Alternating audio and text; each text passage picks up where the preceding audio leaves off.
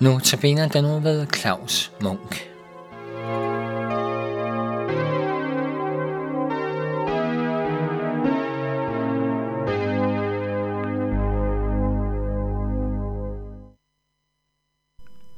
I den kommende uge er det Claus Munk, som holder notabene-andagterne.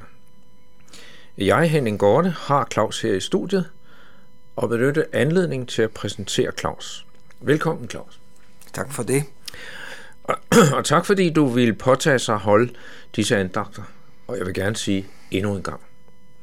Du har jo flere gange holdt disse notabene andagter, og det siger vi dig mange tak for. Jeg har erfaret, at du holder op på arbejdsmarkedet, men det betyder jo ikke, at du har sat dig hen i sofaen og ser fjernsyn, eller hvad man nu kan finde på at lave, når man har meget tid til overs. Øh, tværtimod, så har du en masse aktiviteter. Så en af dem er, for nylig så udkom der en bog, som du forfatter til. Bogen er udgivet af Luthers Missions Bibelskoles elevforening og hedder Frafald en aktuel trussel for os alle. Hvis jeg læser forordet i den bog, så skriver du, det er ikke fordi, jeg er stolt over at lægge navn til denne udgivelse. Hvordan skal det forstås, Klaus? Ja, det er et godt spørgsmål. Altså normalt er det jo faktisk sådan, at øh, man som forfatter er både glad og stolt, når ja. ens bog kommer fra bogtrykkeren og forelægger til salg. Men øh, i dette tilfælde, der må jeg sige, at, øh, at jeg skriver jo noget i denne bog om min egen erfaring. Ja. Og øh, nu har jeg været kristen i mange år, og jeg har også været ansat i det kristne arbejde i mange år. Ja. Og så er det, at jeg må indrømme, at øh, trods det, så har jeg ikke kunnet tage mig tilstrækkelig jagt for nogle fristelser som jeg kom ud for. Ja. Og øh, det kommer jeg så ind på i bogen, og, og det var blandt andet, at jeg begyndte at gå meget op i, i lystsejlads, og det er der jo ikke noget forkert i sig selv, men det er, når det kommer til at fylde for meget. Ja. Jeg begyndte også at, må jeg indrømme, at gå for meget op i penge, faktisk. Ja. Og øh, det er jo ikke noget, man er stolt af, Nej. at vedgå. Så det er derfor, jeg skriver sådan, at... Uh, men, men hvad fik dig til at skrive bogen? Var det en henvendelse? Eller? Ja, jeg fik en henvendelse på et tidspunkt om at skrive en artikel uh, om mine erfaringer til et tidsskrift, og så var det, at uh, i forlængelse af det, så, så blev den artikel udvidet lidt, bearbejdet til en lille bog. Ja. Så det er ligesom tilblivelseshistorien. Ja. Øh, nu kan man sige, at den er ikke udgivet som en almindelig forlag, det er den alligevel, men det er jo så Luthers Missions Bibelskoles elevforening, der står bag bogen. Men den øh, er alligevel øh, trygt i kommission hos øh, Nyt Livs forlag. Jeg har læst lidt mere i bogen, og i afsnittet, der hedder Herlighedens uvislige sejrkrans, der henviser du blandt andet til 1. Korintherbrev 9:27, når Paulus skriver om, jeg, der har prædiket for andre, ikke selv skal blive forkastet. Øhm, nu har du jo selv stået i prædikantopgaven i mange år, men hvad er det, at Paulus her vil advare os mod? Ja, sådan som jeg læser det sted af Paulus, så, så advarer Paulus imod, eller vedgår for sit eget vedkommende, at øh, selv som apostel, herrens største apostel, så var han ikke, om jeg så må sige, livsforsikret, når det galt hans, øh, hans øh, gudsforhold. Der var stadigvæk en risiko for, at øh, Paulus, på grund af den ondes sniløb og synden i ham, øh, kunne gå fejl af vejen og, og ikke nå målet, ikke vinde sejrskrans. Altså det er det, jeg mener, han ved godt, det er, at den risiko var også aktuel for ham, ja. ligesom for os. Ja. Tror du, det er en stærkere, fordi du har været forkynder, at du er faldet over det? Ja, og netop af samme grund, så ser jeg det som, at, øh, at øh, alle, der står i tjenesten med forkyndelse og lederskab, øh, alt hvad det hedder betroede opgaver i det kristne arbejde, øh, indebærer en risiko.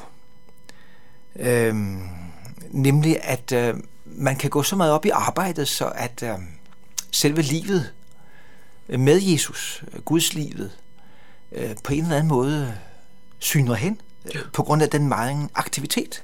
Ja. Øh, det tror jeg, vi skal være opmærksomme på. Ja. Øhm, du behandler lidt mere, hvad er det for noget, der sker.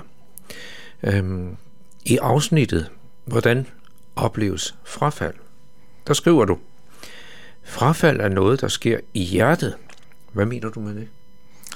Så tænker jeg på, at øh, vi kan være meget fokuseret på, at øh, vi siger, nogen er faldet fra, øh, måske, øh, fordi det, der sker noget i det ydre. Og det er også rigtigt, at øh, frafaldet har en ydre side, en, en konsekvens på et tidspunkt. Ja.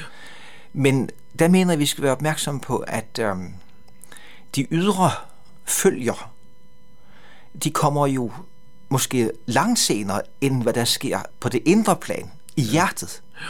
Man kan, man kan jo bevæge sig væk fra det nære liv med Gud i hjertet, samtidig med, at man i det ydre følger fuldstændig samme, om jeg så må sige, schema som ja. tidligere.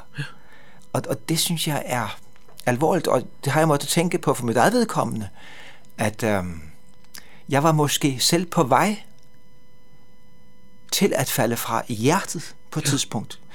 Ikke at jeg vil holde op med at være kristen eller prædike Guds ord eller noget som helst, men mit fokus blev flyttet. Og ja. det er det, der er farligt. Ja. Nu er det jo sådan, at øh, vi har kun nogle få minutter her, så vi kan ikke i det her interview gennemgå hele bogen. Men er der nogle emner, som ligger dig på sinde nu, som du gerne vil sige lidt til, læse, til lytteren om? Og måske også til, hvis man skaffer bogen til den kommende læser. Ja, altså mit anlæggende er jo altså at advare imod frafaldet. Vi lever, mener jeg, i frafaldets tid. Øh, der skulle komme et stort frafald, siger Guds ord, og det, det, det frafald, tror jeg, er i fuld gang. Ja. Og øh, det mener jeg, at vi skal hjælpe hinanden til at blive bevidste om. Men vi skal ikke stoppe der. Nej. Og derfor vil jeg også gerne sige til lytterne her, at øh, jeg ønsker at pege på vejen frem. Og det er, at vi bliver stærke i Herren, som også Paulus skriver om. At jeg styrke ved nåden i Kristus Jesus. At der er en vej frem ja. i frafaldets tid. Og det er ved nåden i Kristus Jesus. Og, og det er det, der skal løfte os og bevare os og give os frimodighed. Sådan så vi ikke bare fokuserer på, uha, det er da forfærdeligt, vi lever i sådan en tid. Der er en vej frem. Ja. Der er håb. Øh, Claus, jeg har en lille ting, fordi når jeg læser bogen, eller jeg har forsøgt at, undskyld, jeg har forsøgt at læse bogen, så kan man jo ikke læse den som roman. Du har rigtig mange citater. Øh, hvordan har du en anbefaling til det? Ja, altså, jeg ønsker netop at pege på det, som så blev en stor hjælp for mig. Jeg kom jo ud i en forfærdelig anfægtelse. Jeg blev ramt af en uhelbredelig sygdom, og det var det, der ligesom blev øh, den stopklods ja. i mit liv, som gjorde, at jeg, at jeg begyndte at se anderledes på tingene, og ligesom vågne op. Og der er det, at øh, jeg fik hjælp i den dybe depression, jeg kom ud i, og den store anfægtelse, jeg havnede i.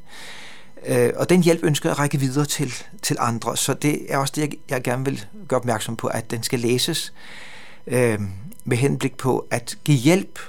Jeg ønsker at give den trøst videre, som jeg selv er blevet trøstet med, ja. i ordet om Jesus. Ja. Øh, der har vi løsning, mener jeg, ja. på, på flere planer, hvad Jesus er og har gjort og betyder for os. Ja. Claus, når man sidder og snakker med dig, så kan man jo høre, at du har meget på hjerte. Og så vi glæder os også til at høre dine andagter. Måske sidder du efter andagterne med spørgsmål om det, som blev sagt, eller ønsker om uddybninger. Så er du meget velkommen til at kontakte Københavns Nærradio. Du kan sende en mail til knr knr.dk. Eller du kan ringe til lederen af Københavns Nærradio, Viggo Vive, på 32 58 80 80.